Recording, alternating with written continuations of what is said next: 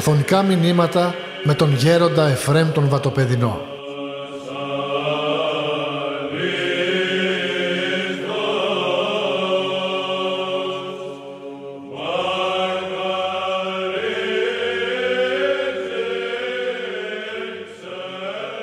για να πω μερικά φτωχά λόγια και μάλιστα κατά τη σημερινή ημέρα που είναι η μέρα που η Εκκλησία μας, όπως είπε και ο Σεβασμιότατος, την αφιερώνει στον Τίμιο Σταυρών. Και ξέρετε πολύ καλά, αδερφοί μου, ότι όταν λέμε ο Τίμιος Σταυρός, τι εννοούμε; Και μάλιστα ήρθε ένας εκεί στο βατοπέδι και μου λέει Μα έχει πρόσωπο ο Σταυρός και του λέμε χαίρε Σταυρέ, χαράς της όντως σημείων. Και του απαντώ και του λέω παιδί μου, όταν απευθυνόμεθα στον Τίλιο Σταυρών, απευθυνόμεθα στον Εσταυρωμένο. Και ακριβώς ο Χριστός μας βλέπει κανείς πόσον εποθούσε και αν διαβάσετε προσεκτικά τα Ευαγγέλια θα δείτε πόσον εποθούσε ο Χριστός να εγκολποθεί το σταυρό και μάλιστα αν κανείς δει την όλη θεολογία της Εκκλησίας θα δει ότι ο Χριστός μας ως άσαπτος Θεός Λόγος στην Παλαιά Διαθήκη. Διότι τότε στην Παλαιά Διαθήκη όπως γνωρίζουμε αυτός που είπε και γεννήθησαν, αυτός που ενετήλατο και ευχήθησαν, δεν ήταν άλλος από το δεύτερο πρόσωπο της Αγίας Τριάδας, από τον Θεόν Λόγον, τον Άσαπο. Και μάλιστα πόσον ευηρεστήτων όταν οι δούλοι του και τότε, παρόλο που ήταν άσαρκος Θεός Λόγος, είχαν εντολή να χρησιμοποιούν το σχήμα του Σταυρού και γνωρίζουμε πολύ καλά τον προφήτη και Θεόφθη Μωυσή, ο οποίος με το ξύλο εσταύρωσε την Ερυθρά θάλασσα και πέρασαν οι Εβραίοι. Ιδιαίτερα όμως βλέπουμε τον θεολόγο Σαρκοθέντα, ο οποίος ήρθε και έγινε άνθρωπος, εκατόν της εκατόν Θεός αδελφοί μου, και εκατόν εκατόν άνθρωπους. Αυτό έχει πολύ σημασία. Και ήρθε και μιλούσε με τους μαθητές του και δοθήσεις ευκαιρίας τους έλεγε ότι εγώ ήρθα για να παραδοθώ εις τους γραμματείς και αρχιερείς. Ήρθα να εγκορποθώ το σταυρό και τους έλεγε ο Υιός του ανθρώπου ήρθεν δια να θανατωθεί και την τρίτη ημέρα θα αναστηθεί και τους έλεγαν αυτές τις ωραίες παραβολές ότι μπορώ να χαλάσω τον ναό και σε τρεις ημέρες θα τον εγείρω. Και μάλιστα από αυτές ήταν οι μαρτυρίες που του προσέδιδαν ότι αυτός είπε αυτά τα λόγια χωρίς να καταλάβουν το βαθύ νόημα του κηρύγματος και των λόγων του Ιησού μας Χριστού. Και μάλιστα αν εκτιμήστε όταν ο Απόστολος Πέτρος του είπε Ήλιος Κύριε, μην πάθεις αυτό το πράγμα. Αμέσως ο Χριστός με μία ιερά αγανάκτηση του είπε «Υπαγιοποιήσω μου σατανά, διότι ου τα του Θεού αλλά τα των ανθρώπων, διότι ακριβώς ο Χριστός ήρθε για να θυσιαστεί, ήρθε ο αμνός του Θεού που αέρον την αμαρτία του κόσμου.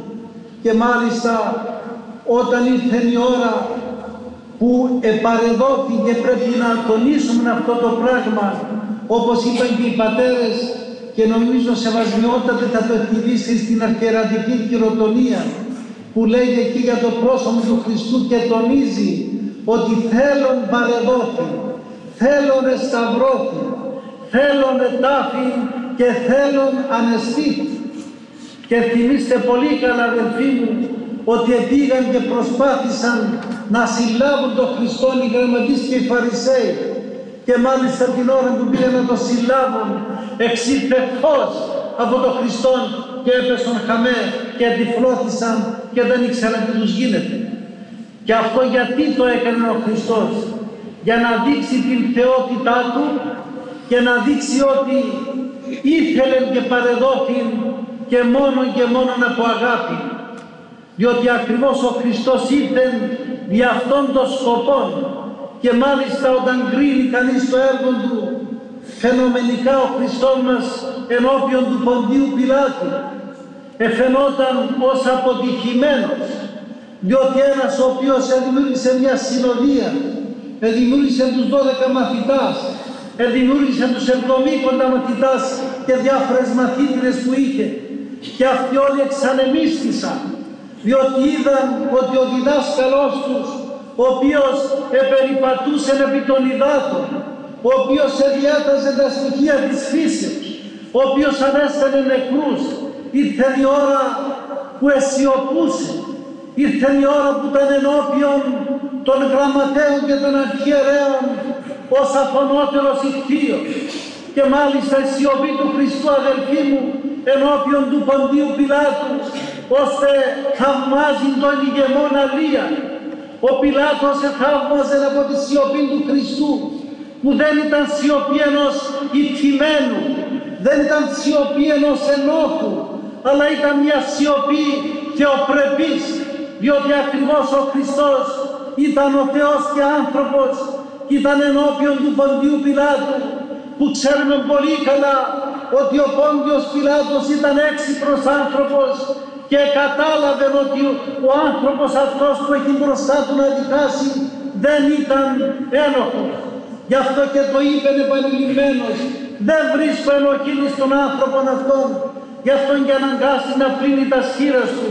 Και η φιλοδοξία του τον έφαγε ώστε δεν μπορούσε να ομολογήσει την αλήθεια ότι αυτός που είναι μπροστά του ήταν αθώος, ήταν ευεργέτης της οικουμένης.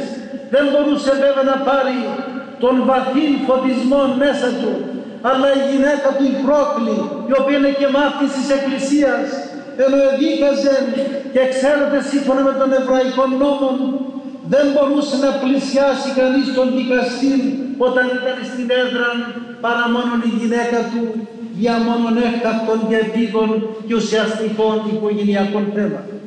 Και πήγαινε η πρόκλη όπως ευθυμίστε στο αυτί του συζύγου της και του είπε μηδέν ποιήσεις το δικαίω τούτο. Πολλά γαρέπαθον κατώναν δι' αυτόν. Πολλά μου έδειξε η χάρη στο όνειρό μου ότι αυτός είναι δίκαιος. Και παρόλα τα αυτά όπως λέγει ο ιστορικός εσεβόταν την γυναίκα του ο Πιλάτος. Εν τούτης η φιλοδοξία του τον έπεισε να μην της ακούσει. Και συνέβαλε ώστε να παραδοθεί ο Χριστός μας προς το σταυρωτήνε. Εσταυρώθην ο Χριστός και μάλιστα γνωρίζουμε όλοι ότι ο σταυρικός θάνατος ήταν ο ατιμωτικότερος θάνατος. Δεν υπήρχε ατιμότερο από τον σταυρό. Και μάλιστα λένε οι σχολιαστές ότι ο Γολγοθάς που εμπίχθη ο σταυρός ήταν ο χώρος για τα σκουπίδια. Εκεί έβαζαν τα σκουπίδια. Εκεί έβαλαν τον σταυρό του Χριστού μας. Και οι Εβραίοι όταν τον έβλεπαν σταυρωμένον το έλεγαν και λογικά το έλεγαν Υιώση του Θεού κατάβηκε από τους Σταυρούς και πιστέψω μέσα. Και ακριβώς ο Άγιος Γρηγόριος ο Παλαμάς λέγει ότι ακριβώς επειδή ήταν ο Χριστός μας Υιός του Θεού δεν κατέβηνε από το Σταυρό διότι εσταυρώθηκε ο Χριστός δια τα συμμετέρας αμαρτίας δια να την αμαρτία του κόσμου. Και ο Χριστός μας ως εσταυρωμένος ετίμησε το ξύλο αυτόν το οποίο ήταν επικατάρατο, το οποίο ήταν καταφρονημένο. Και σήμερα το ξύλο αυτόν ονομάζεται τίμιο ξύλο και μάλιστα σεβασμιότατε να το πω και αυτόν για να δούμε την δύναμη του τιμίου ξύλου. Εμείς πρόσφατα εκεί στο μοναστήρι μας ενώ κάναμε διάφορες αναστηλώσεις βρήκαμε μερικά τεμάχια τιμίου ξύλου. Αυτό συνέβη πριν μερικά χρόνια. Και έγραφαν εκεί σε αυτό το δοχείο, αλλά δεν το καταλαβαίνανε, ταφ ξύλο. Το πήραμε στον μακαριστό γεροντά μας, άρα γίνεται ο ξύλο γέροντα. Λέει είναι πολύ εύκολο να το, να το καταλάβουμε και να αποδειχθεί. Πώς. Μας λέει όπως μας έλεγε ο γέροντάς μας, ο μακάριος γέροντας Ιωσήφ ο ότι αν το ξύλο το τίμιο το βάλουμε σε ένα ποτήρι νερό, δεν θα επιπλέψει σύμφωνα με τους φυσικούς νόμους, αλλά θα πάει κάτω, διότι είναι υπέρ τους φυσικούς νόμους. Και βάλαμε αυτό που βρήκαμε μερικά τεμάκια τιμίου ξύλου, τα, τα βάλαμε σε ένα ποτήρι και πήγε κάτω αμέσως. Και αυτό είναι δείγμα ότι αυτό το ξύλο είναι τίμιο, διότι ακριβώς ετάθη ο τιμιότατος Ιησούς Χριστός, ο Θεός και ο άνθρωπος. Και ακριβώς υγιάστην αυτό το ξύλο.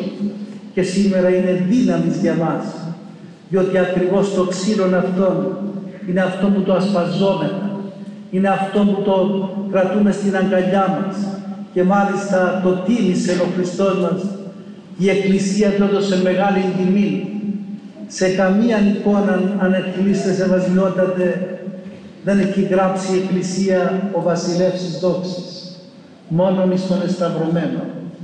Διότι ο χρόνος του Χριστού μας είναι ο Σταυρός. Και αν εκτιμήσετε πάντων από το Ευαγγέλιο, όταν ο Χριστός μας ανεστήθη και πήγαν οι μυροφόρες και βρήκαν τον άγγελο καθήμενον επί των μνημείων και όπως λέει και ο Άγιος Γρηγόρος ο Παλαμάς, ο άγγελος αυτός ήταν ο Αρχάγγελος Γαβριήλ, ο οποίος αυτός είναι, ο οποίος συνέβαλε και ο οποίος πήρε μέρος στο σχέδιο της Θείας Οικονομίας.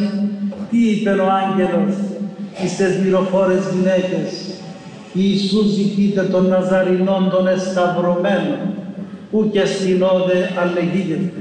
Άρα λοιπόν ο εσταυρωμένος είναι το επώνυμο του Χριστού μας, διότι ακριβώς επροτίμησε τον Σταυρό διότι ο Σταυρός είναι το καύτημα της Εκκλησίας, είναι η δύναμη της Εκκλησίας, είναι το σήμα κατά τεθέν της Εκκλησίας, είναι η σφραγίδα της Εκκλησίας.